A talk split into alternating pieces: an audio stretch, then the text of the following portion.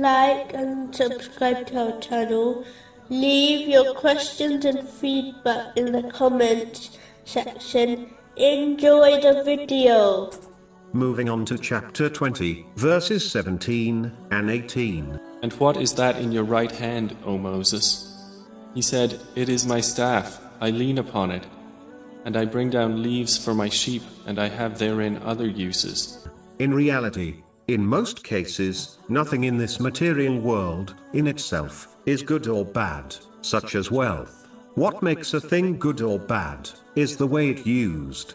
It is important to understand that the very purpose of everything, which was created by Allah, the Exalted, was for it to be used correctly, according to teachings of Islam.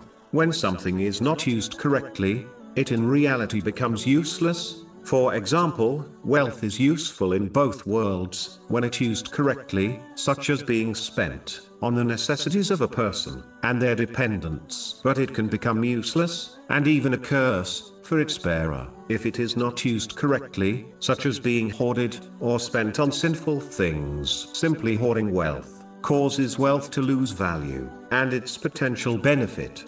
How can paper and metal coins one tucks away be useful in this respect? There is no difference between a blank piece of paper and a note of money. It is only useful when used correctly. In respect to this verse, a staff used correctly will benefit a person, but if it is used incorrectly, such as being used to harm someone, it will become a source of regret for its owner.